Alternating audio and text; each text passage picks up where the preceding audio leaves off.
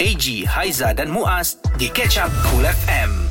Selamat pagi kepada anda semua yang sedang berniaga sambil dengarkan Cool FM bersama dengan Muaz waktu ini. Semoga perniagaan anda tu dimurahkan rezeki, dipermudahkan segalanya dan ramailah pelanggan-pelanggan yang hadir. Dia tiap-tiap hari ada je pelanggan-pelanggan yang baru kan sebab tengok anda punya makanan tu sedap dan juga bila diberitahu kepada orang lain, orang lain pun datang. Ha, itu yang kita nak, uh, kita seronok, kita teruja dan yang paling penting kena jaga kualiti makanan. Dan bila sebut mengenai berniaga makanan ni dalam spotlight, Spotlight Cool. Ada kisah mengenai penyanyi Emelina. Kita semua tahu yang mana Emelina ataupun dengan mesra panggilan Kak Long kita ni, dia sekarang tengah mencuba-cuba menjual nasi dan dikongsikan katanya daripada percubaan menjual 15 bekas juadah air tangan sendiri sehari, Ratu Dandut Emelina tidak menang tangan menyiapkan 50 tempahan makanan sejak perniagaan kecilnya mendapat perhatian ramai ya dan difahamkan dia menyediakan nasi ayam rindu setiap Selasa. Oh.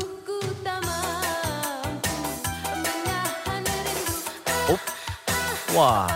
Nasi ayam rindu eh kena dengan lagu dia pada hari Selasa dan disusuli nasi minyak asyik pada hari Khamis dan Jumaat.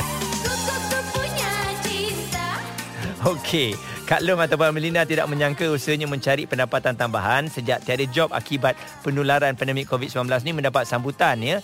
Demi kelangsungan hidup sejak akhir bulan lalu, Melina yang pernah hidup susah memberanikan diri menjual juadah air tangan sendiri kepada orang ramai. Katanya dahulu sekadar memasak untuk makan sendiri dan anak-anak. Sekarang ni saya memasak untuk pelanggan dan nikmatnya berbeza. Pada mulanya bimbang, aa, takut tak menjadi. Biasalah kan, takut awal-awal ni ada orang nak beli ke tak ke kan dan tidak menyangka apabila ramai yang menyokong perniagaan dia. Lebih-lebih lagi sekarang dah ada media sosial lebih mudah untuk mempromosikan perniagaannya dan dia bersyukur dengan peminat-peminat yang sentiasa menyokong dari dulu sampai dah sekarang menyokong dia menyanyi, menyokong juga dia dalam bisnes kecil-kecilan ni ya. Jadi apa-apa pun tahniah diucapkan kepada Kak Long ataupun Melina dan anda semua yang terjejas akibat pandemik COVID-19 ini semua pendapatan yang biasanya dulu kita mungkin buat show dapat duit. Tapi sekarang ni kena meniaga untuk dapat duit. Ya, itulah dia. Tak pernah putus asa untuk kita mendapat semua pendapatan